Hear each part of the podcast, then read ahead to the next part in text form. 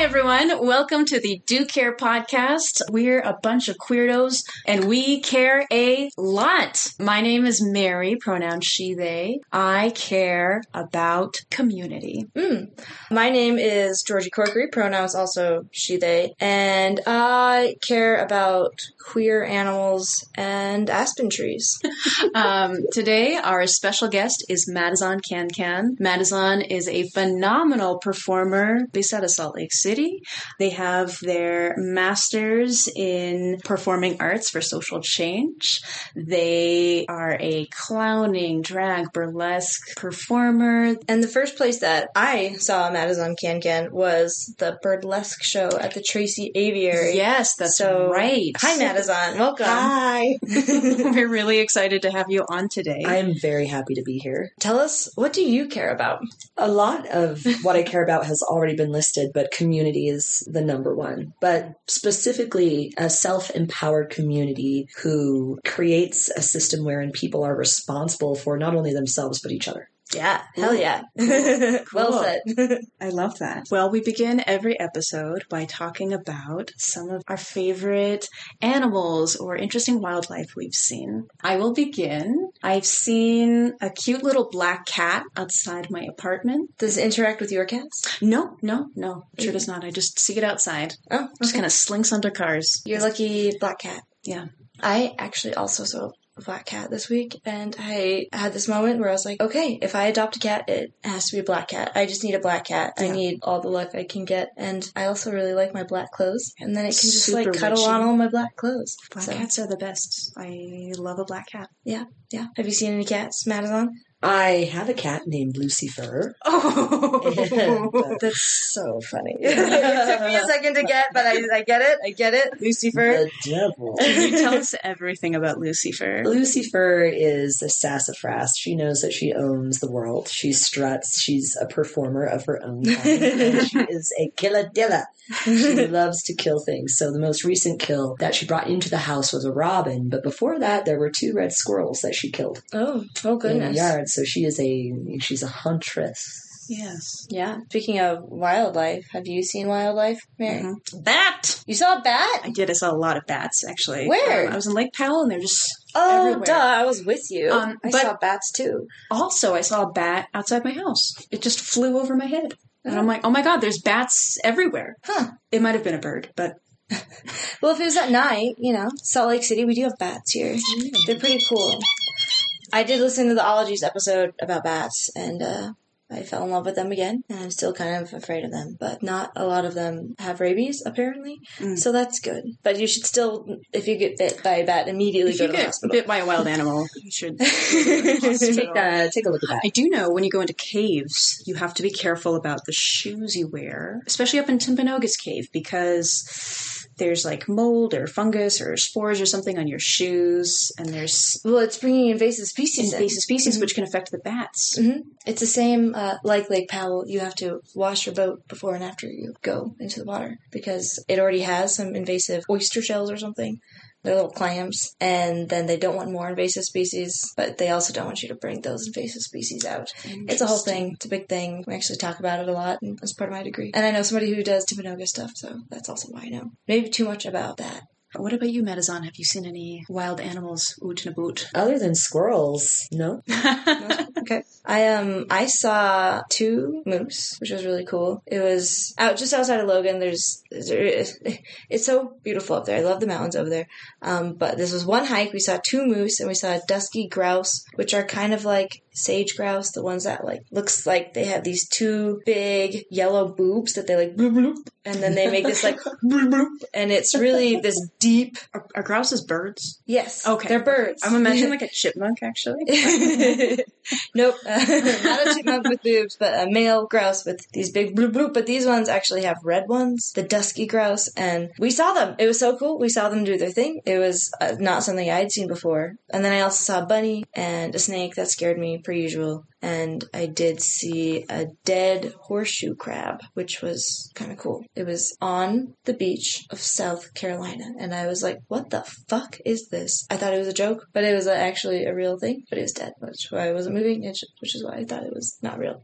So that's it for my wildlife. Nice. Yeah. We do another thing on this podcast where we talk about content we've been consciously consuming. Uh, mostly we just don't have a lot of choices in this post capitalist world. So we have a lot of control over what we consume. hmm Um, someone I'd like to shout out is a drag queen by the name of Pattie Gonia. She is an environmentalist focusing on community building and the idea that every body belongs in nature. She's been out doing a bunch of nature hikes with a bunch of different queerdos in Utah, which has been really cool. hmm Especially at national parks, I saw following them on Instagram. My conscious content person is also on Instagram. It's just a profile, safe slut. I love it because I don't know their pronouns. So I'm going to go with they, them, but they are this beautiful femme looking person and they always talk about how they have herpes and they're sexy and they can do anything. And it's lame to have stigmas against people with STIs. We can work through them. And one funny thing that I've shared with a lot of people lately was people don't want to not have sex with me because I have herpes, but because I'm annoying. And I was just like, I love that.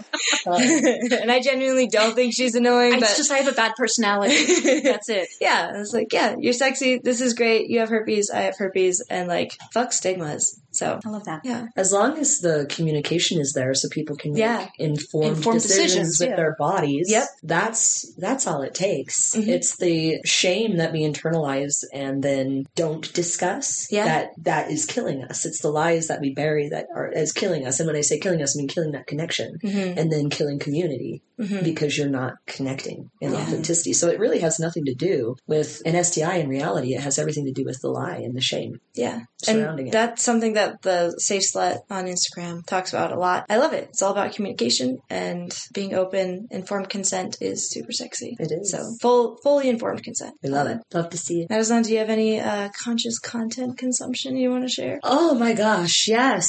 So I am currently reading The Wild Edge of Sorrow. Hmm. It's a book about the five gateways of grief and how we as a society have forgotten how to grieve. Mm. Um, so we often internalize the grief instead of allowing it to express itself, and it creates all sorts of bad patterning in the human psyche to not be able to release in community what we're all experiencing, not to be able to be held. Um, we've forgotten how to hold each other, how to talk to one another, how to um, allow ourselves to express this insanely deep and communal need to be seen in grief. And with the pandemic and post pandemic, Yeah. if we can even call it that, um, there's just an overwhelming pool of grief that we're all just stagnating in And like drowning internalizing. In. Yeah, and yeah. and it's turning inward and breeding more fear and disconnection. So the Wild Edge of Sorrow talks about the different kinds of grief: interpersonal grief, grieving for the world and what's happening to the world, grieving for the things we never receive, Hmm. um, like a life we'll never have. the life we'll never have.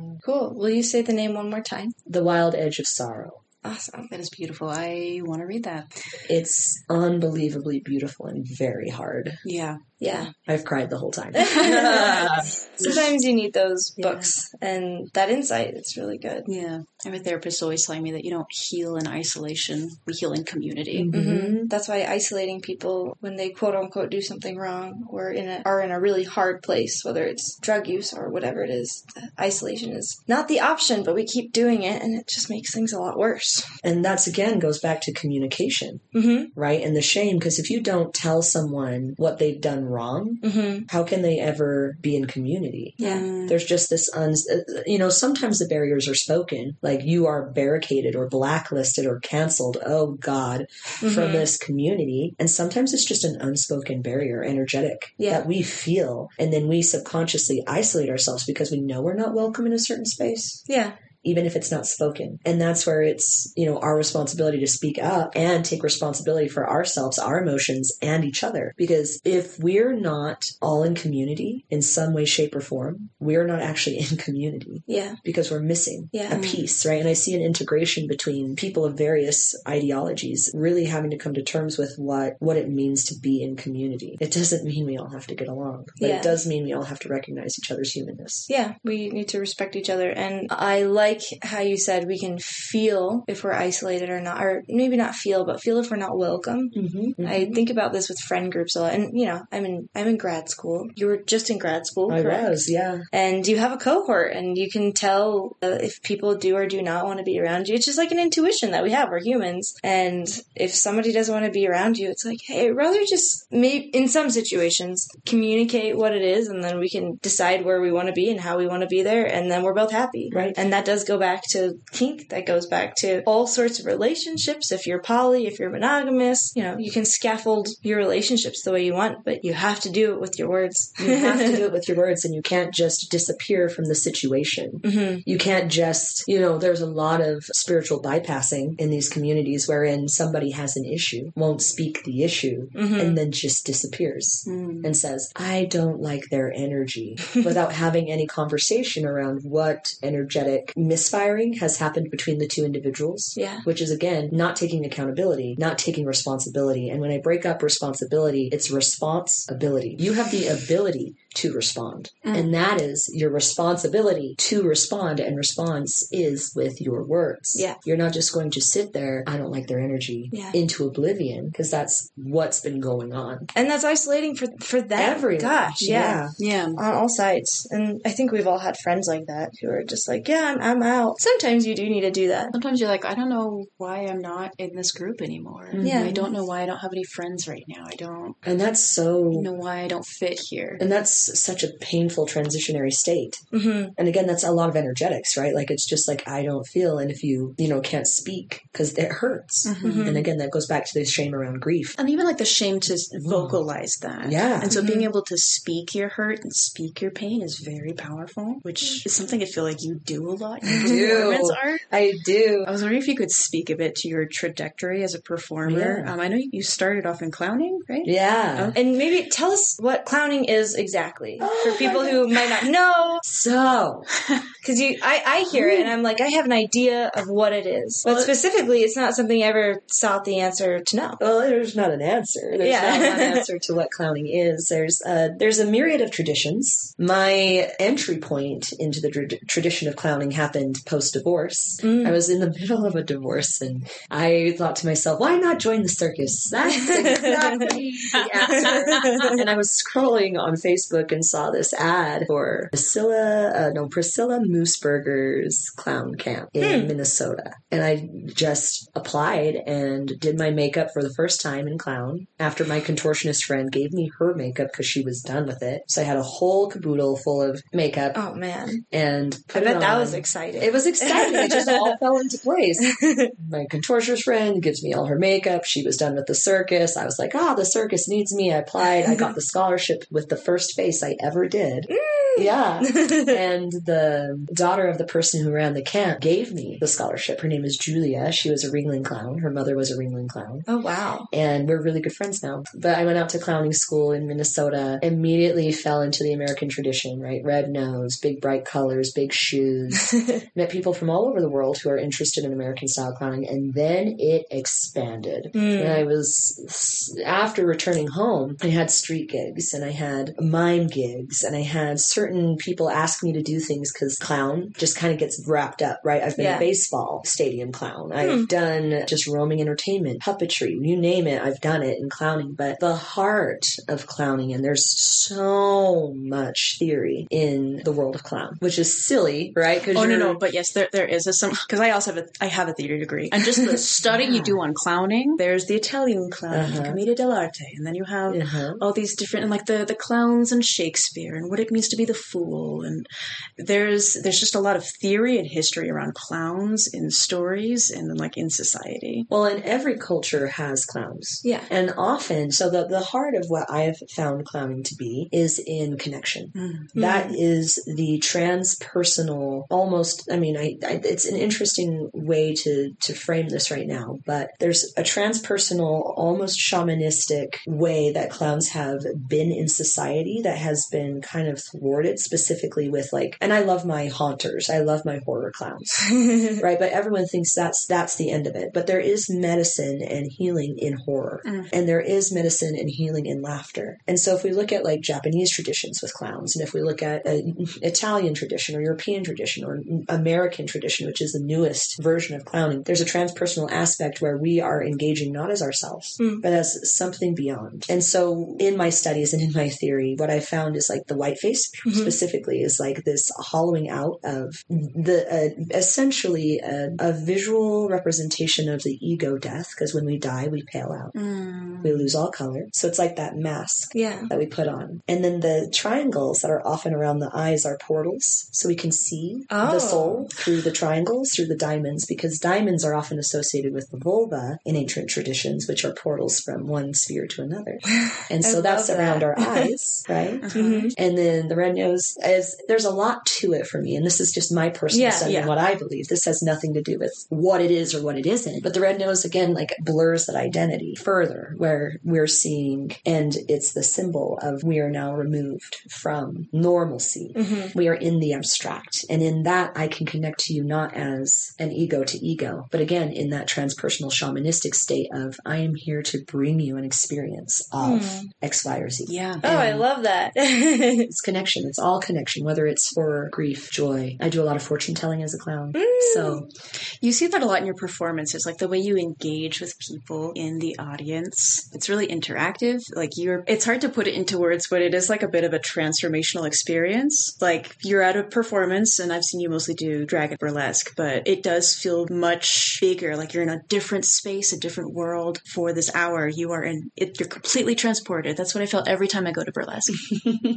and I feel, um, and maybe you can relate to this. Performing, you are you you take on being somebody else, Mhm. and it, whether it's someone you want to be or just like a moment to be anybody. I think about burlesque because that's primarily where I've seen you. I love burlesque. I've been going for a while, but the last two times maybe you were a dove and you threw a temper tantrum, and you said that was the first time you threw a temper tantrum like as a performance, which it was great. And then the time before that, you were a laughing bird kookaburra. a kookaburra. And so you were like laughing and then you were crying. I was like, this is great. This is a wonderful juxtaposition and I love it. so you did bring both of those things. It did. Yeah. Yes. it was just uh, fantastic. Um, how did you get into the burlesque scene in Utah? So that was all divine timing. And I'm, I'm realizing more and more that I have to just be patient with Mhm. this place. Everyone, you know, asks me, like, why didn't you leave 10 years ago? Why don't you leave now? You need to move. You need to get out of that state. And I'm like, there is something about the pressure cooker of Utah that allows me to be the radical that I am. I would, mm-hmm. this is the place that birthed, broke, and built me. Like, mm-hmm. that's what I say is it's, you can't separate me from this place. And I don't want to be separate from this place. It's less about running away hmm to another place that would accept me more. I'm I'm not interested in that. I'm interested in disturbing the status quo in order to highlight what's wrong with the status quo. And where better to do that than Salt Lake City? So what happened was I started learning belly dance and that came in a little bit before clowning. And then my belly dance teacher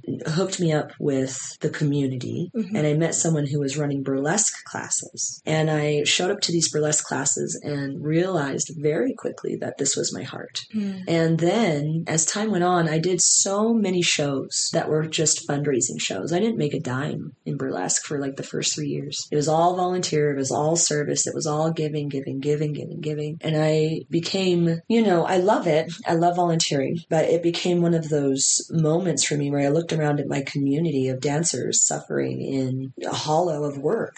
Yeah. And I knew as an artist that in the underground, this was not the way it had to be. So one of my burlesque friends in the in the class told me there's a restaurant opening up it was prohibition, and I have my own issues with them now. But in the beginning, when the original owner Nate brought me in, I was this 1920s venue with a speakeasy vibe. The doors would open, library books, all these things. That's is that a little bit more south? It's in Murray. Okay. Yes. Yes. But what happened was I showed up and I was like, you need burlesque. And they didn't know what burlesque was. But I showed up at the right time, right place, got my foot in the door, put on the first burlesque show. It was not good.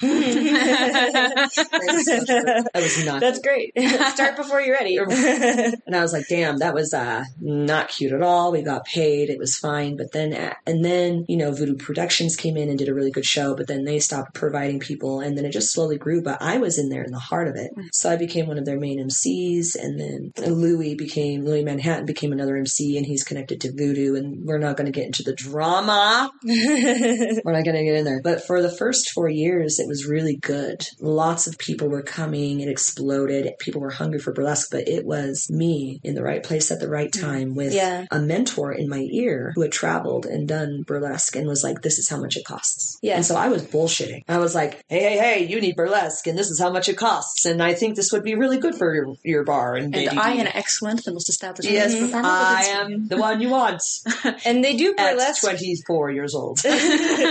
they do burlesque to this day there, right? Well, I don't Yeah. know about post pandemic, they but they do, but they do it in a very so the original owner who was really someone so close to my heart. His name is Nate Porter. Treated us really well, and he was a straight white man, and he was resistant to a lot, but he kept giving it its moment, even with the fear of this is something Utah has never seen. I'm scared. This is the bar license. I take care of all these people. He always had this caretaking aspect to him, but when he sold the business to his other partner, that's when things started to go downhill yeah. when the pay structure changed and they started having levels and tiers of performers, like top tier performer, tier one, tier two, tier three. And nobody knew who put which performer where. Yeah. And I had been there the longest and it was not discussed with me, even though I had been helping, booking, doing things, giving them business Bringing them consultations for revenue. free Yeah. and giving the bar revenue mm-hmm. for the last four years. There was no discussion. So it was like an invisible tiered system. And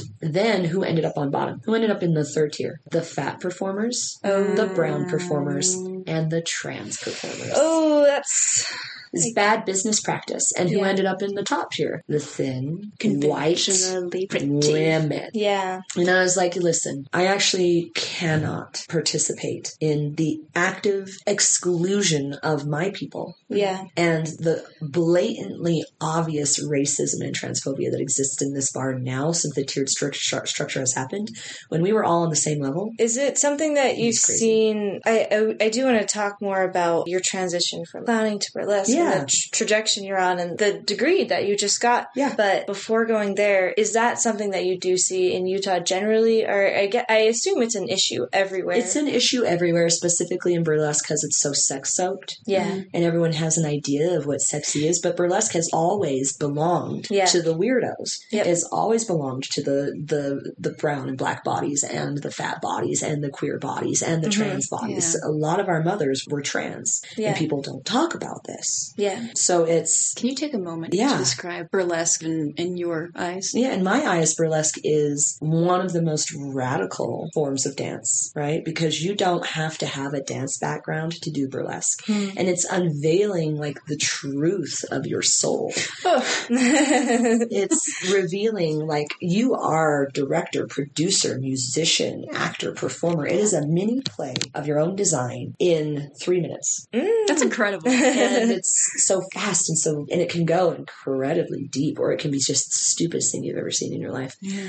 which is both beautiful. It's all beautiful. I love burlesque for its ability to highlight the unseen yeah. and the unspoken and bridge the gap between who you think someone is and who they actually are with this unveiling of the body. There's something humbling about a naked body where you, you can't actually hide. Yeah. And in that inability to hide, you highlight that with color and story and theater and emotion and Yeah, you can tell someone's whole story from their body. Mary and I have obsessively been talking about how we would write a play. to write a play around burle- like kind of like a musical burlesque. yeah, which- and everything that you just said, I feel I'm like, like, highlights oh, our oh, feelings oh, we're just, I- this just makes me so impassioned. well, write it. Leave Madazon. I need to write. Yeah. no, no, I'll come back, I'll come back. it, say it.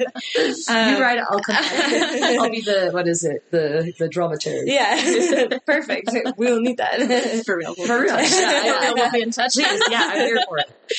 We were talking about kind of some of the struggles you were experiencing in burlesque, and you've mentioned in the past how a lot of burlesque and people in the sex positive community are really big components of social change. Could you speak to the community we live in, and as well as how we're So- proponents of change? Um, I kind of touched on it already with the issues with prohibition, Yeah. right? And I removed myself Mhm. actively from that entire scene because the number of stories that I was, and I say gifted because anytime someone reveals their pain or their truth to me, I take it as a gift. And it came from the staff, and it came from the dancers, and it came from my fellows, and it it, it there was just this silencing this collaring of actual expression. So now it's like they've created a container where it can only be like 20s music Mm. and it has to be classic. There's not a lot of like radicalism in it anymore. So it's it's like hollowing out the heart in that venue. We'll leave that aside. There's a reason i left to create my own thing because i firmly believe that burlesque is one of the main motivators of social change in society specifically because art shifts. Mhm. and there's something about body to body communication. Again, how we feel, we just feel. There's like an energetic resonance and an energetic shift that we feel. And I think that bur- burlesque gets to the heart of it so quickly that it's almost like a, um, it's like almost like a, the heart, the heart jump. Charge. Yeah, the charge. I wish you could see the hand motions that are happening right now. We're both like, yeah, the things, the paddles, Clear. paddles, clear. That's how it Charge.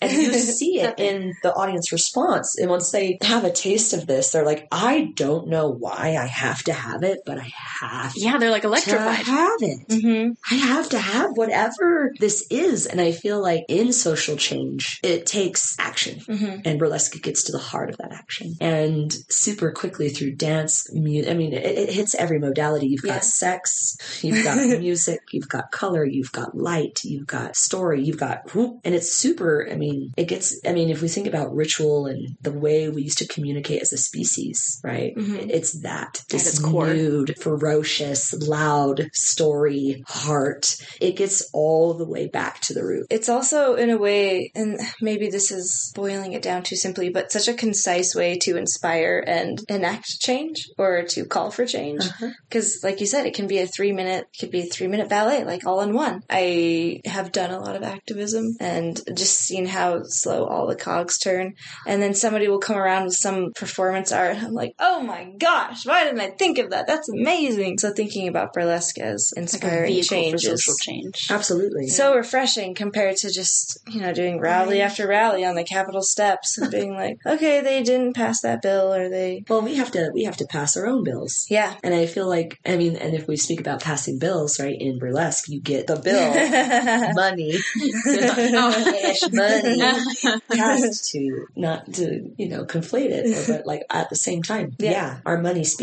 Where we choose to spend our money speaks. Mhm. So if we're talking about post-capitalistic mindset, the queers have been here. yeah. We understand. You pay your performers. You drag people eat with these tips. hmm You're sustaining your queer community with these tips. And it started a long time ago where people who couldn't afford their bills for whatever reason, social stigma, pain, loss of a job, get up and perform. Get Yeah. up and lip sync and the community will fund you. Like a Pass the Basket, drag is church. It's just Mm. a queer church. That's really beautiful. The community of coming together. Yeah, and celebrating somebody Yeah. for who they are. That's great. You know, Um, and it all comes from a deep need to connect yeah, and sustain one another. That's like yeah, down here. Below it all is the desire to take care of your fellow man, yeah. woman, person, human, alien, cat, dog. take care of your fellows. Take Yeah. care of your fellow. Species. and Take care of your loved ones for Your sure. loved ones, yes.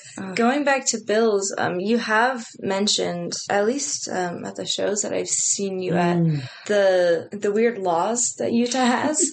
uh, would you, would you go over those? Maybe where they're at now? Yes. How they affect you. Yes. um, so a few years ago it was the 10th District Court in, it was a case in Colorado that passed the free the nipple. yeah, yeah. Right? So I, me, was so excited. I was like, it is time. We're gonna let our titties shine. Like I was so excited. And this was right after I had graduated with my master's in performance art for social change. And I was like, we're just going to keep the ball rolling. We're Yeah. going to do a thing. We're going to march on the Capitol with our tits out. It's going to call We Graduate Tit. And I cannot wait. We're going to wear little hats be super smart. Da, da, da, da. And then it was my sex worker community that called me into like a circle and they were like, Madazon Can Can. And I was like, yes. You are an idiot. I'm like, professionally, yes.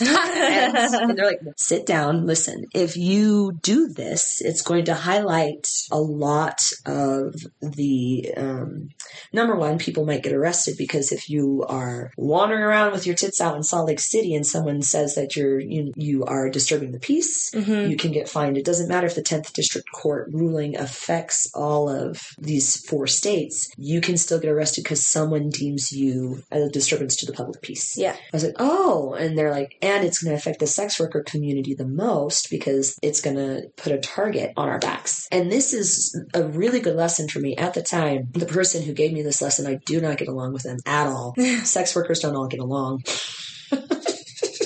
I was like, how dare you tell me what to do? You're just jealous. And, and no, they were just very aware, very smart in protecting the community from an event that could Have a big accidentally detriment. Yeah. yeah, accidentally highlight who we are and what we're doing. But then the other side of the coin is like slut walk still happens. Mhm. I speak, I spoke at slut walk and would like to continue to speak for slut walk uh, this last year. But the heart of it is being responsible. Yeah. So even though I had this vision of, yeah, we finally get to free our titties, the fact of the matter is like, no, we're not there yet. Yeah. And I had to take responsibility and cancel the whole march, the whole thing. I had all my activists on it. It was a whole moment, y'all. And I wrote a giant apology. like here's my learning moment Mm-hmm. this is why and it's nice that you're able to share that with everybody Well, it was extremely humbling because if you're going to be any kind of rabble rouser, hmm you have to understand the danger behind it. It's all fun and games until someone actually has to deal with the consequences of being arrested in a city that doesn't actually believe in free speech. yeah Yeah. Yeah. and uh, or freedom of body autonomy and that's what i see a lot with my own community is now that i have been seasoned and tempered like glass and burned in the fires and you know having all these radical conversations that need to be had in order for us to grow safer and tighter i see people making some huge mistakes so now i'm in that position and i say please you know there's progress but mm-hmm. progress without consideration for everyone yeah is dangerous. So going back to the laws around burlesque, they're called blue laws. So as much as like this ruling in the 10th district court affected the ability to display breast tissue, it doesn't actually do anything for the burlesque community who's often trapped in bars. So I say trapped in bars because there is a barrier that has been placed upon drag and burlesque and anything that's considered underground and non-refined and non-academic and hmm. non-theatrical. All of that is not true, but it's seen as something below. and you're speaking specifically in utah and with laws in utah I'm speaking about Utah specifically, yes, but it is across the nation th- thing.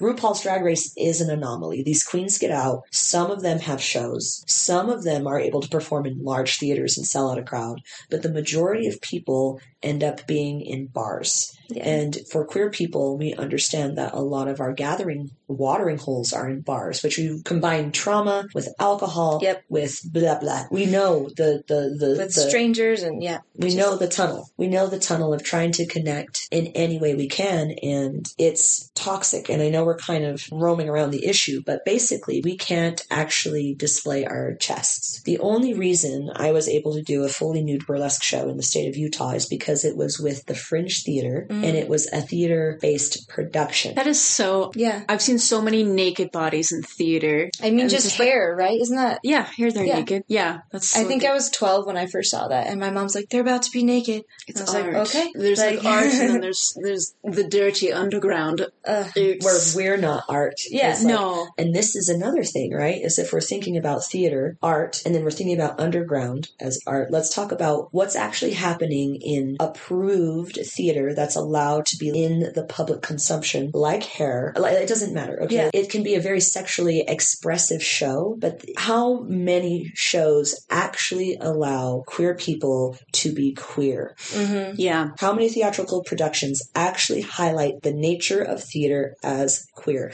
We all know the majority of these people are gay, but usually with kinky boots or Hedwig or e- even like Rocky Horror, right? There is this like, oh, these characters are queer, but in the majority of theater, we know they're queer, but the queerness is erased to provide a heteronormative script Yep. that's approvable, safe, and non controversial, even if it's quote unquote controversial. We get into the underground, queer for queer. Everybody knows that you're gay. Everybody knows that you are telling your story with rainbows and lights and sound and all of the things. You are not hiding the gay in drag. Burlesque and cabaret. Yeah. You're not, which is why that ceiling of the bar is kept in place. Mm. It's only very recently in the state of Utah, within the last two years, that universities have finally been asking us to come and perform and speak for ourselves. Wow. It's only within the last two years, and this is a unique phenomenon in Utah. I haven't seen Huh. uh, maybe like online a few shows in like Kansas that I was in Wisconsin that I was allowed to be a part of in the pandemic, but allowing queers to be queer and naked and radical in a theater space that's not a bar Yeah. is unbelievably rare, Hmm. which is why fringe theater is so important. Because if we can break open that box and continue to show that queers can be queer Yeah. and not have to play a heteronormative script, my God, what would what would Limitless bounds. Limitless, you know, and that not only that, but we think about like shows and It would open up art. It would just give so many more opportunities, so many more venues. It would Mhm. just, we could be seen. yeah. And, yes. you know, Well, especially maybe Nickelodeon could have two women actually kiss instead of just hold hands and walk off into the sunset. And I'm talking about Korra specifically, Yeah. and I was really sad about that. I mean, Well, ever, and- yeah, it's limited, right? So we're like, oh no, but there are moves being made to, you know, like Steven Universe and all of these cartoons and shows and like the L Word and you know, Queer Eye for the Straight Guy.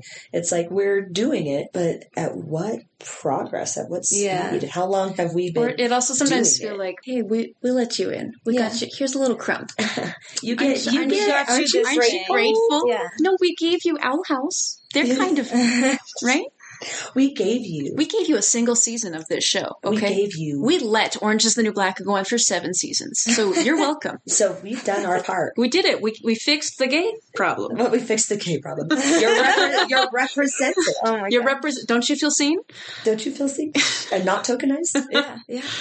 I think about this a lot. I grew up going to the ballet, and you know, I'm queer, and I know the director of Ballet West here, Adam Sklute. Maybe I said that wrong. He's gay. He's he's always with his partner. He's always gay, and he directs it. And like, I know a lot of the dancers too, and they're all they're all gay. And so I asked him once. I was like, "Are you ever gonna have a performance that's not just about heteronormative love, or are you gonna take one of those and just like flip the script? Like, what are you gonna do? How are you gonna do this?" And he was like, "Oh no, no, no. Our our donation base is," uh, and I'm like.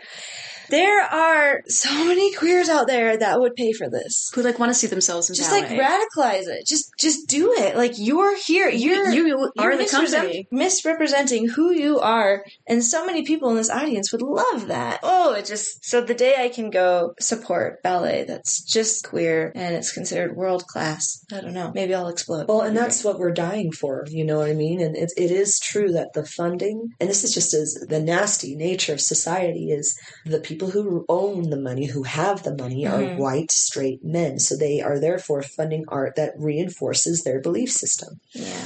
But again, where you spend your money, where you hand your dollar dollar bills, that's what changes the nature of the scene. And that's why drag has exploded in Utah in such a way because we are so queer. Yeah.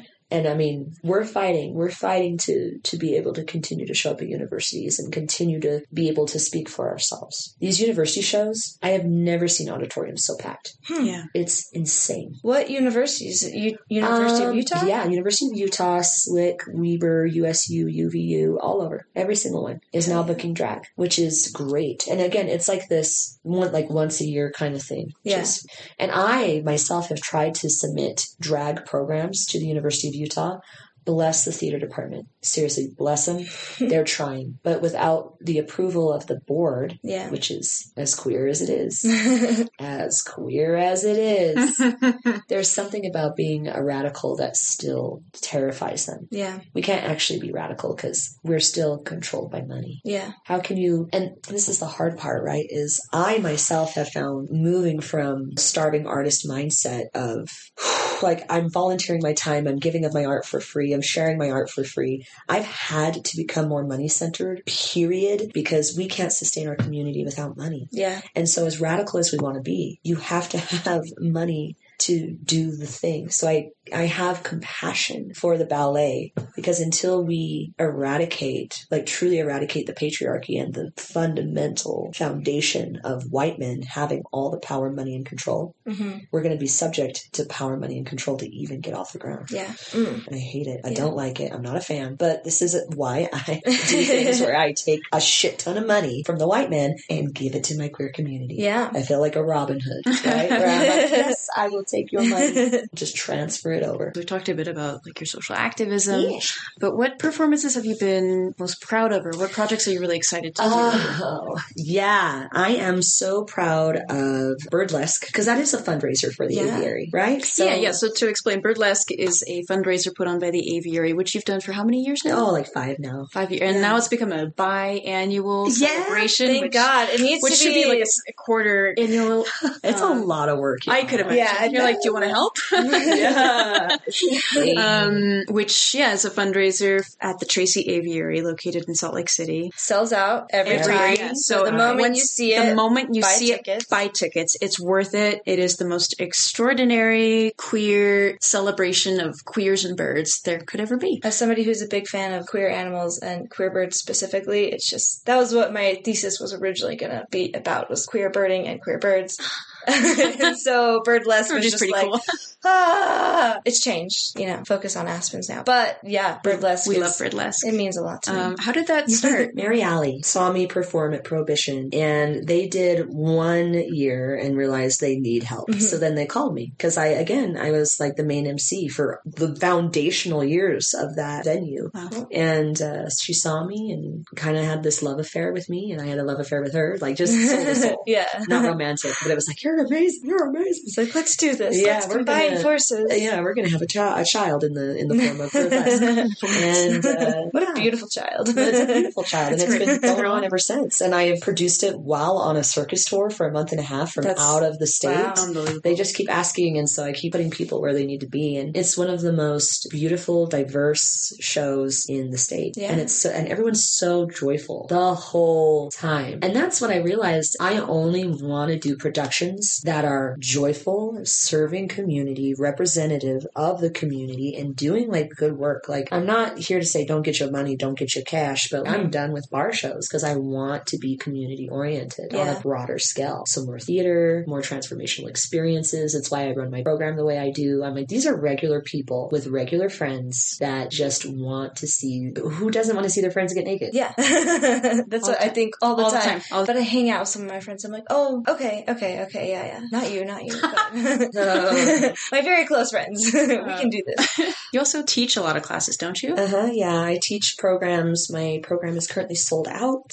I know, I know. Every time I think about taking a class from you, it's sold out. And then I look at the next one, and then time passes, and then I forget. And I'm in this awful cycle of missing your classes, Well, no and then being that. sold out. No Which is really good that I can't get in because it's sold out, and I'm a forgetful person. Well, I've decided that this year I'm going to just really double down on classes. So I've been running the program, and that's been the majority of my education outlet. But now, again, now that I've moved out of performing so much in the bar scene and really only reserving my performance energy for things like burlesque, my showcases, education institutions, out of state gigs where I feel really respected. Mm. Like, for instance, this weekend I'm going to, no, next weekend I'm going to Colorado for Felt Up. It's a puppet burlesque show. Hell Shut yeah. up. Yeah. I love all the Wait, puns. Wait, ah! my brain like broke a tiny bit. It's the Um, best. so, but those are the things I want to do. Is like I want to have those passion projects. I want to go on a circus tour where Mhm. you know we're collaborating in this beautiful space and setting up from town to town. I yeah, I really want more of that. So I'm I'm out of the bar scene, and it's it's interesting because like I want to support the community, but I, I just don't. I, I'm not interested in alcohol. Yeah. I'm not, and I don't. I'm interested in radical social transformation. It feels really small to keep your art form in that space. Like you need a bigger pot, I do. and a bar is much too small. It's too small. It's too small. Mm-hmm. It's too small. And likely everyone in the bar, it's too small for them too. It's too small for them. It is unfortunate. Earlier, you said mixing the trauma and the drinking, and we see that all around us, especially in the queer community, mm-hmm. in any marginalized community. And it's like, man, it's such a bummer that we're pushed into these spaces, and alcohol is so isolating. Going back to the conversation even before that, so I'm glad to hear that you're out of it, and I'd love to hear. Tell us what classes you're teaching, and um, so, like I said, my program is sold out. I used to do drag programs in the summer, but you know, the drag scene, drag king scene is not as big. It's growing bigger. I am so happy to finally see another assigned female at birth queer performer producing because for the longest time it was only me. Mm. Hmm, Yeah, actually, I mean, if you think about it, we have assigned male at birth. I, I know a lot of AMABs. so many AMABs producing shows and drag shows, and but like, where is the queer assigned female at birth producer? Yeah. the name is Madazon Can Can, and I feel lonely, and I want my other people to show up. So after running two drag king programs, all of a sudden now one of my like, children come, come, is come producing a show at first. Oh. Kory Edgewood blew up, amazing human being, slayed the City Weekly pageant, starting to run an all king show at Clubverse incredible. great. And then a person not even in the program, but outside of the program, but just incredible. Willie Touchya has been producing now. Great. Sold out the first Barbie drag show. Has another sold out Barbie drag show. It's just the most amazing thing to see two more assigned female at birth queer people Yeah. come into the production space because again, I felt lonely for sure. And then Liam, actually, Liam Manchesthair has also been producing um, for a while too. And me and Liam were actually so I was producing around I was producing before Liam because of burlesque, but Liam was producing drag before me. Okay. Yeah. But for a while there I was alone. Gosh, I just want to, uh, pun intended, drag all of you into the play that we're writing. Yeah, for real. I'm like, Yeah. hmm, I'm have the connections. Let's write a play. Yeah, Let's do it. Next Fringe. Festival. Actually, that's a really good deadline. I was thinking this fringe, but uh, It, it, it just ended. yeah. I, So yeah. now it, Yeah. now you can start. so now I can start. Well, and I I have deep desires to do another fringe show because that really because you just did, you did genitalia was the last. yeah, and and then I did the grief genitalia. genitalia, I love it. These are so good. but that's not the last thing I did. The last fringe I did was in the pandemic, Mm. and we had an oversold out house, and we were going to make all our money back from the fringe, but then COVID Yeah. cleared out our whole house, and we did a, a show of my my creation called the Grief Circus. Yes. And that was one of the things I'm the most proud of. Hmm. I had this giant black and white striped box, and there was a judge that would read the grief stories of every performer before they performed. The the real stories of each performer. Wow. And so there How was, powerful. it was very powerful. And there was this beginning where we were wa- wandering around, and there was all this laughter, and there was a black balloon that one of the clowns, because we were all black and white clowns, would float around the crowd, and then the judge came out, popped the balloon, and then all of the laughter turned to tears. And we all like fell into the grief in the audience and crawled out. And then the judge crawled up on the stand and started with the bong. Oh my gosh. Because time. Yeah. Yeah. And then he read Wow. the first story, and then the first performance happened, and then bong, bong, two, three, four. And it ended with the sound of the ocean to wash Ah. Hmm. all the. And there was no applause. That was one of the rules. If Ugh. you wanted to contribute to the experience, the the rule was you can you can say shh. Not like silencing, but Yeah. like a, not like like comforting, kind of like, like like a mother. Hmm. Ah. I know. I'm getting the Like goosebumps. chills. it was one of the most powerful things I've ever done. That's incredible. Wow. and I want to revamp it. I want to bring it back. Yeah. Grief Circus needs to come back. so that's one of my projects is to get the Grief Circus. The format's already there. Mhm. So now it's like a donut show where you just fill Just the like hole. fill in. Yeah. Yeah. Yeah. Um, so it's like, here's the format, here's the structure, here's all the stuff. How can we get people to come And see that's it? that's a really great exercise and opportunity for the artist involved to then one process their grief and have to write that in words and then create what are like three five minute performance piece surrounding that. Incredible, incredible. It's one of the things I'm. You should Um, be. So I want to revamp that. If you write a show for the Fringe, please call me. One thousand percent. love to perform. One thousand percent. I'm here for the Fringe Festival at all times. also, I love oh my current class offerings. I do private consultations at all time. If people want a private consultation in burlesque, I do it. If they need an act development, I do it. If they need to know about drag makeup, I do it. I do all of it. But my current offerings are the program, which is sold out. But I'm starting a new course after Embody Erotic did really well this summer. We talked about fire and air and sun and moon. Oh, how and nice. how the environment and how nature is every body belongs in Ah. nature. I brought nature to every body in a dance Mm. space. So we embodied like water Yeah. and the moon and the shadow and light and the sun. That's so healing. It to do that with was so community and like with people. It's my Ah, little woo woo dance. this is like the non-toxic parts of getting a theater degree. It feels like. Yes, yes, and I Um, didn't get a theater degree because I couldn't stand it. Yeah. I was like, you don't let me be me. I want to smell candles and be weird with people. and I just want to dance around and be the moon. Yeah, That's so beautiful. well, and it went really well. So I have that whole entire program lined up. So I want to do that again next summer. And it really is just a dance coven. But now that that's over, we ended that says because I'm taking a break before starting my program in September. I'm going to do alongside the program. I've decided to do two different containers. I'm going to have domination courses, Mm. a six week, two hours a week. Come over to my house because I want it in my house. Discussion, discourse, and practice group on the fundamentals and psychology around BDSM and kink, specifically the things that I see come up in Utah Yeah. a lot. yeah. So, Oh, like creating a submissive disposition, how to navigate power dynamics in a relationship, goddess worship and religious trauma within kink, and community in kink. All of these things as are the is the container I'm trying to create at the moment. And then I'm also doing tarotica, so it's Like tarot. erotic tarot. Mm-hmm. Oh. Oh. So we're going to take a journey through the tarot, the major arcana, and it's going to start. And so every class, dance class, is a, is a journey through the major arcana, starting with the Fool, and then the Magician, and the High Priestess, and the Empress. I So- want to go to that, but more than anything, I want you to go to that, Mary. Yeah.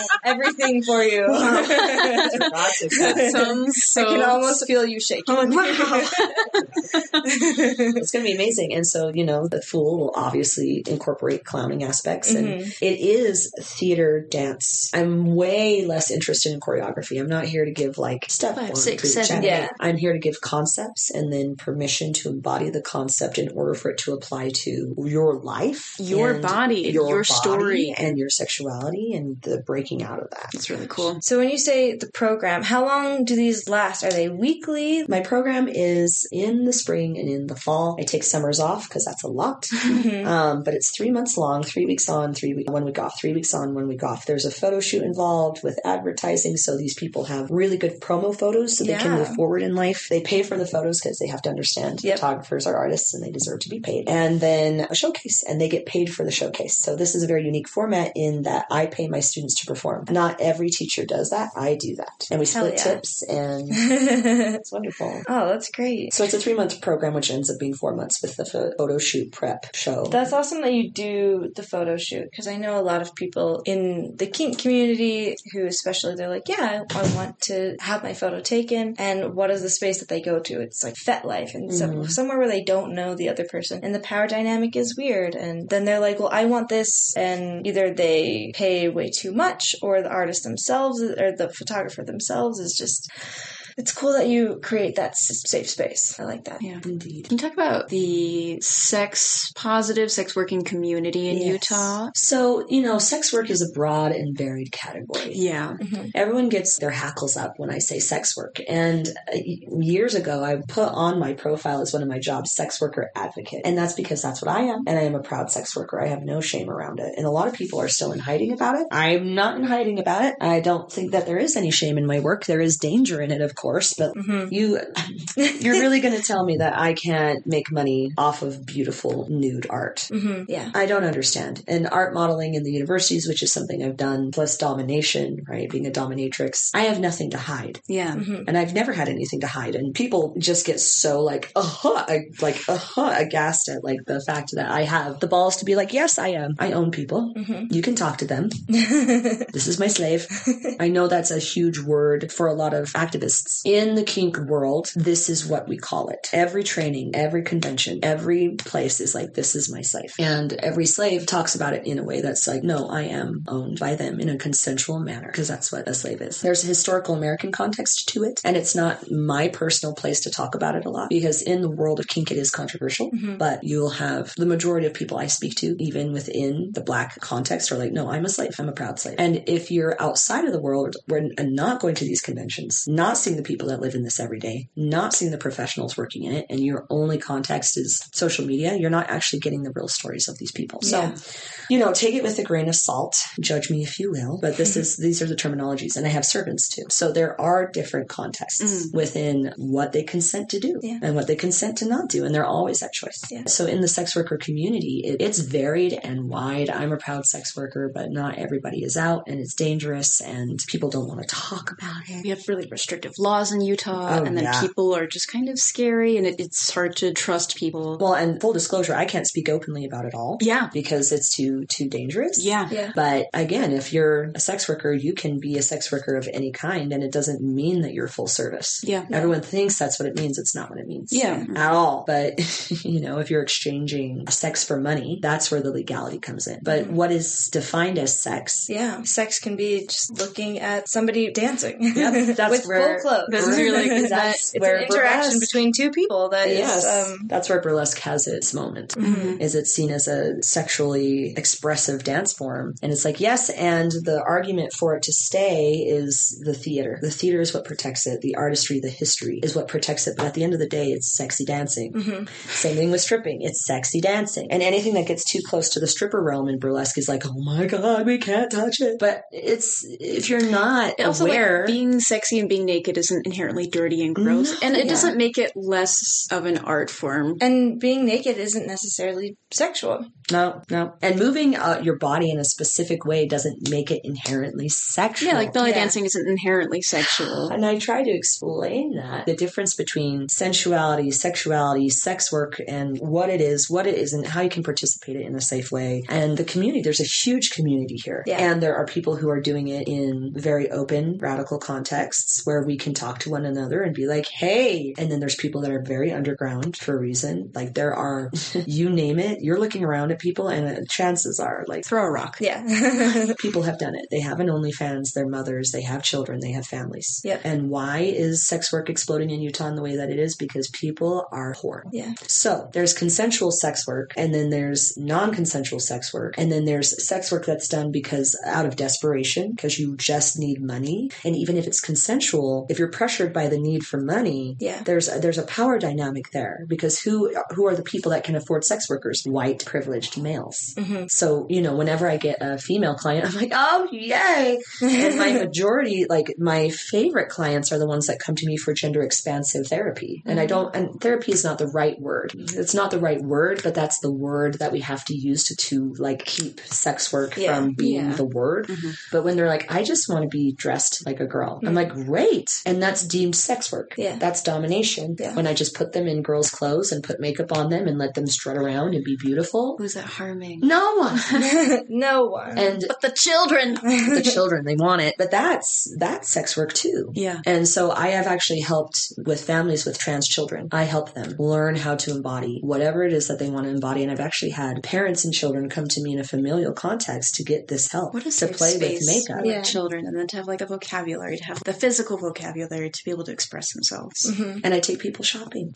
Ah. because they they feel as if they can't show up to a place like yeah, I like mean, going. I can't. Yeah, that that's a huge service to be able to go shopping with someone in a space where you're not welcome or you're not. It's clearly delineated with genders. Yeah. yeah, that's I do that Wow. and I give them permission and I guard the dressing room. Yeah. because I uh, it literally and I, I haven't had a lot of issues at all. People, real people, in the context of like mall situations or shopping situations, actually tend to be quite open. It's just the stigma. Yeah. that's the scariest thing. It's the social stigma. But most people I found when I show up with a client and they're this assigned male at birth, They're middle aged, you know. trying to figure out how Trying to to figure express out how to wear a themselves, dress. What, what tops they like, what line cut looks What best fits- on them. with What colors? You know, fabrics just- they like. yeah, I just like show up to the dressing room and I'm like, four, please. Thank you. And I'll just stand there and wait for them to come out. yeah. and the the guardian. attendant, like the guardian and the attendant attendant will keep coming back Yeah. and looking, but not. I haven't had anyone be angry or be like, Yeah. "You need to move" or "You need to get Well, out." that's nice to hear. It's like, yeah, it's very safe. That. I want to pivot just a bit because you're working on a book. I am. Right? I'm working on a couple of different Oh my goodness. So one of them is my biography, and Willie Palomo is a really good friend of mine. Oh, I know Willie. Yeah, we love Willie. We love Willie. Who is Willie Palomo? uh, writing instructor. Oh. I used to work with Willie at Promise South Salt Lake doing like Oh. after school programs. We So love cool. he used to run the like writing center. Love Willie. Yes, he convinced me. He was like, "You need to." I believe he's using he, she, or they. Cool. Good to know. Thank you. Um, super queer, super radical, amazing human being, and just was like getting on my case about writing. He told me he's like, "Your voice reaches when you post your poetry. People are like, what?" And in fact, I had a call from a city arts council today that's like, "We want you to read your poetry for an hour," and I had to say no because I'm going to be at Aw. Felt Up in Colorado. Oh, what a cool invite to get. Yeah, You said from the city council? yeah. Oh, hell yeah. I know. So I'm like, I'm bummed for you, but I'm also I'm excited like you got excited for this excess Yeah. of queer love coming in. Yes, come on. And I just told them next year. And I also had to do that with, I believe it's Spectra, which is the queer arts dance movement collective. Mm. They asked me to be their headline speaker this year, and I had to go somewhere else. And I was like, no. Anyway, so Willie, back to Willie. I hate having to turn down gigs in my hometown because I'm already booked out of state. Mm. And I, I'm really trying to stay homebound and saying no to out of state things as much as possible. Even though I like it, the right gigs are finally happening in the city at Yeah. home. I'm finally able to say like I don't need to be in the bars and can have out of like out of the bars into the light. And But you don't need to travel. It's right here. It's right here. It's right here. It's right- and it's happening slowly. Yeah. So I'm grateful for that. But it's called my book that Willie's like, get on your biography, get on your stories, get on your poems, your poems, your stories, your journey. This is called One Tit at a Time, Overeducated and Underdressed. I I knew the the main title. I did not know the subtitle. Yes. and all of it is fantastic. and it's just it's going to be about what we're essentially talking about but starting from the foundation of me as a mormon person and the upbringing that i had that was incredibly traumatic and not normal Yeah. it's a cult and it's only in my travels that i've had the reflection of people who haven't been raised here that are they're fascinated and horrified hmm Every time they find out I'm a Mormon and I explain just the bare minimum of what I experienced, they look at me as if I'm like, there's like a pity and a fear and an awe. Mm. And so I want to write to that experience of, no, please don't pity me. Yeah. Yes, it sucks. We have to live with it. hmm And what does And we that have to mean move forward? it. Yeah, we have to move forward. And, but not, and not in like a bypassy way, but in an acknowledgement of like, this controlled my psyche. hmm And it's also, I mean, the foundation that you're built on. Even if you unlearn what you've been taught, it's like, yeah, no, that was that was the first building block, Of your and then life? I've been building since. And so it's there. It's part of who I am. And I think a lot about that with trauma, and not just the trauma I've experienced, but everyone else. And it's like, yeah, no, that's that's there. And sometimes when people bring it up, you, know, like you can really- just be like, oh, that is a thing. That's one of your building blocks, and like, let's keep going. But other people like to really stick there, and they're like, tell me about this horrible documentary that was your life. And you're like, no, no, no. I, I think there's a balance to be had between both, where it's like we're not going to like dig into it and get stuck there, hmm but the real raw human experience of that needs to be acknowledged. Or like honoring like this Mhm. shitty thing happened, Mhm. or like someone told me a bunch of really horrible things as a kid that now kind of influence the way I act right now. But that's who I am now, and that's how I view the world, and that's something I reevaluate. And I'm excited to see how you navigate it. In your book. Yeah, and the writing to the again, it's not getting stuck there. But if we pretend that we're not stuck there, that's actually more damaging. yeah, Mhm. Oh no, I'm not sad. Ugh, no, you have to voice it. I'm, Yeah. I'm, I'm fine. I'm fine. That's- Are you fine? Are you- that's- that's Are you really fine? No, I'm fine. I'm fine. I'm fine. I'm fine. I'm fine. And that's a and I'm that's a traumatic response to masking. Mhm. Mm. right? And as a theater person, I con- I consider myself a master mask, mask worker, right? I'm like, ah, I'm this now. I'm this now. I'm this now. And if you take them off, there's this Mhm. human, right? That is sad. And but there's so much joy, and I believe that the depth of the sorrow is the the height of the joy. Yeah. But until we get down there, really down there, and dig, dig, dig, dig, dig, dig, dig, dig, and unearth, and you know, I do this, I'm tossing, um, unearth the, the literal shit we came from. We're not going to reach the the peak ecstatic states that we want. Yeah. And that's what I'm writing to is both the beauty and the horror, and that's poetry. Yeah. That's poetry. So it's your memoir, and then you're Uh-huh. working on another book. I am, and this is a choose your own sexual adventure. Oh my goodness. There's, it's a, you know, those choose your own adventure books. Yeah, yeah. Yep. So it's like that, and I'm collaborating with my friend Michael, and he has a degree in psychology and specializes in morality and ethics. Ugh. So we're bringing morality and ethics psychology to kink and sex and relationship and choosing the kind of relationships that you want through a choose your own adventure book. So it's like an adult. How That is so cool. It is. It's a it's an adventure book that has like a little gnome, and our little gnome is the guide, Oh my and he's going to be on the bottom pages like running, and like he's going to be taking his clothes off as he's running. Oh, I love that. yeah, it's gonna be so good. I love that. And there's like a whole diagram of are you horny, right? And Yeah. then you take like go to page four. that is so funny. Are you lonely? Go to page six.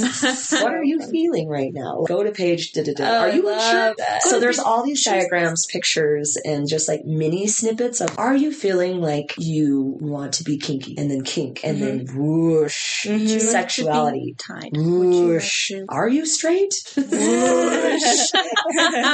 That's so I love this idea, and you could take it in so many wonderful directions. Right. That's- that's and so it's cool. it's really fun. We've already been drafting and it's as we're drafting we're realizing like how big this book could be. So it's Mhm. about narrowing it, having like, just little snippets and then resourcing as much as possible. Like, okay, you want to be polyamorous. Huh. A, a bunch of books and Instagrams and things. So we're doing a resource list, mini snippets, adventures, churning the pages. It's a whole thing. I like So how you start it with uh, feeling based. Yeah. Yes. I, I feel like I've seen stuff like that, or those dumb card games. Pull a card, do an act, and you're like, no, that's that's really just not how uh, how this works. how that works at all whatsoever. There was another question that I keep thinking about the the laws in Utah, and has there been any activism that you've been a part of or that you know of that's trying to push and change those laws? So it's interesting. In Idaho, they abolished the blue laws, but it took a court case. hmm So Frankie McDonald was a burlesque performer, is a burlesque performer based out of Boise, and it was her that had a lawyer that took this this violation of the blue laws Hmm. to court in order to have it faced and then dismantled. Yeah. So I spoke to Frankie when I was trying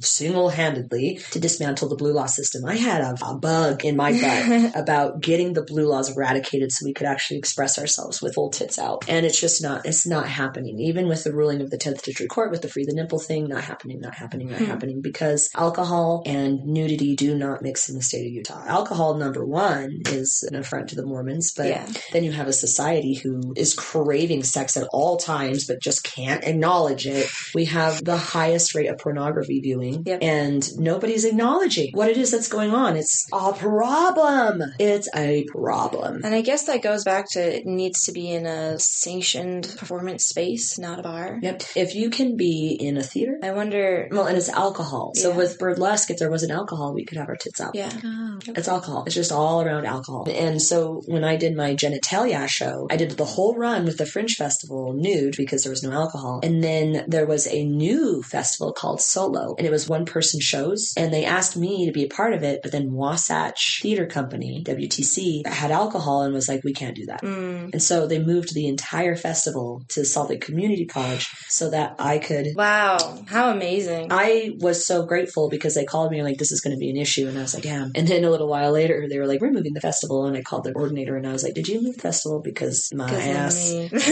like, Yes, 1000 I mean, I mean, I'm like, please just tell me. And she was like, yeah, it was you. I'm like, ah. like well, number one, I am Thank so you. grateful. Thank you. Yeah. Thank you. Thank you. But Thank you so much. And she was very happy to do it. But, and the WTC had a bunch of their own issues, like seriously, super big issues. So it was like the beginning of the end for them, What which was be- great. I I mean, again, I'm not here to get into drama, but I tend to blow things things up.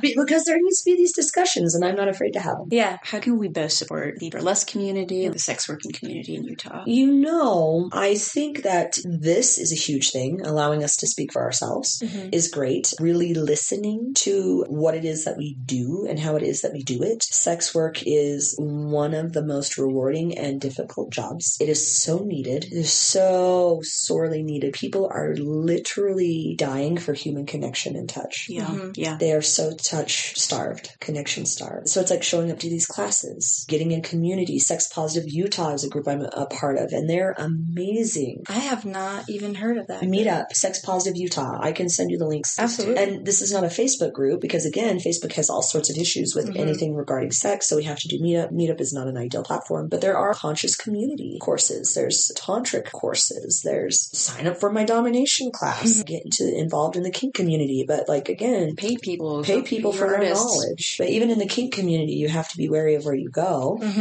And FetLife is not monitored. No. Hmm. And it's also, one, the website is just crap. It's so bad. It's hard to navigate, but it's what we have. hmm And Facebook isn't the greatest either, but it's what we have. But yeah, it's all about, again, grassroots connection. If you know somebody that needs somebody, ask the questions, link, link, link, link, link, link, link. Yeah, link. I have just two more questions. The first one is going to be, what's your dream project? And then to wrap up, ask where can people find you? Where can people find your classes? Mm. All of that. But if you had any questions before those final two, No, no. okay, tell us your dream project. I feel like I'm in my dream project. Hell yeah. I have goals to create a beautifully sustained theater movement, dance, expressive community, a poetry collective. I just want to be in community. I'm more tantra and open sexuality, connectivity, merging BDSM and tantra is one of my biggest heart goals, specifically with queers, because tantra can be so very heteronormative. Mm-hmm.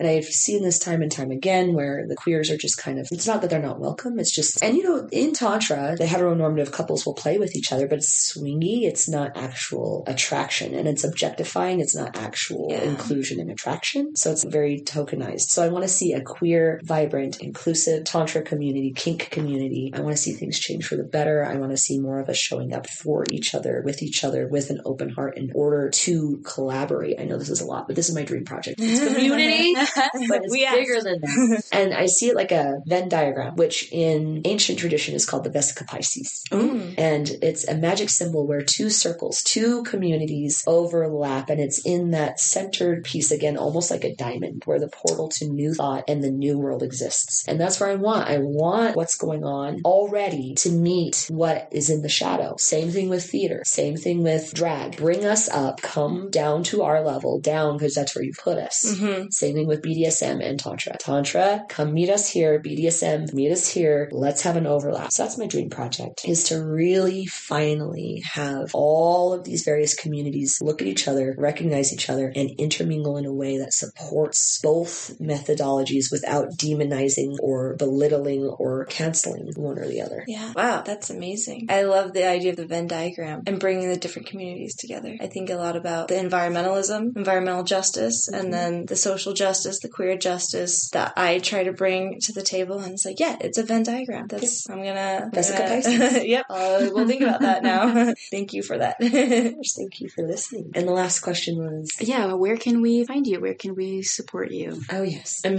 MadazonCanCan.com is currently going under a revamp because it has all my stuff. It has all my podcasts, all my things, all my all my everything. Lots of images, but it's currently going under a revamp because I'm moving towards more an education based thing, less of a performance based thing. So www.madazoncancan.com, madazoncancan at gmail.com. Email me about anything. Facebook, MadazonCanCan. um, I am. If you type in Madazon Can Can into Google, you will literally find whatever you want. Uh, the Salt Mine SLC is the erotic movement dance studio that I'm a part of. So the Salt Mine is huge. My website is huge. My Facebook page is huge. Yeah, Instagram. Perfect. I'm always announcing there, and I'm constantly collaborating with different collectives like the Pride Center, Mm. right? IC and AASECT, which are big sexuality education institutions, with the burlesque community, with the drag community, with the kink community, as much as I can. I'm doing doing what I can where I can. There's a beautiful circus collective called Wayside Caravan that I'm now a part of as well. And there's events. Just I'll post on my page. You're Yeah, yeah. everywhere. Yeah. Yeah, And I'm we'll- everywhere. we'll follow. Literally everywhere. And for folks listening, we'll have all of these things linked in the show notes, so you won't have to go too far if you're interested in any of this stuff. And for real, follow Madazon. If you see them anywhere, you are in for a treat. hmm Well, thank you, Madazon, so much for coming on. I've been looking forward to this for a long time. Yay! Thank you. Yeah. And we'll thank AJ Vanzabin for the intro music. And I always end this podcast with a phrase that my dad says, and I love it. And I'm just going to keep doing it, Mary, but we can talk about it. uh, it's use your head and be clever because I love my dad. Bye, everybody. Anyway, I love you. Use your head, be clever.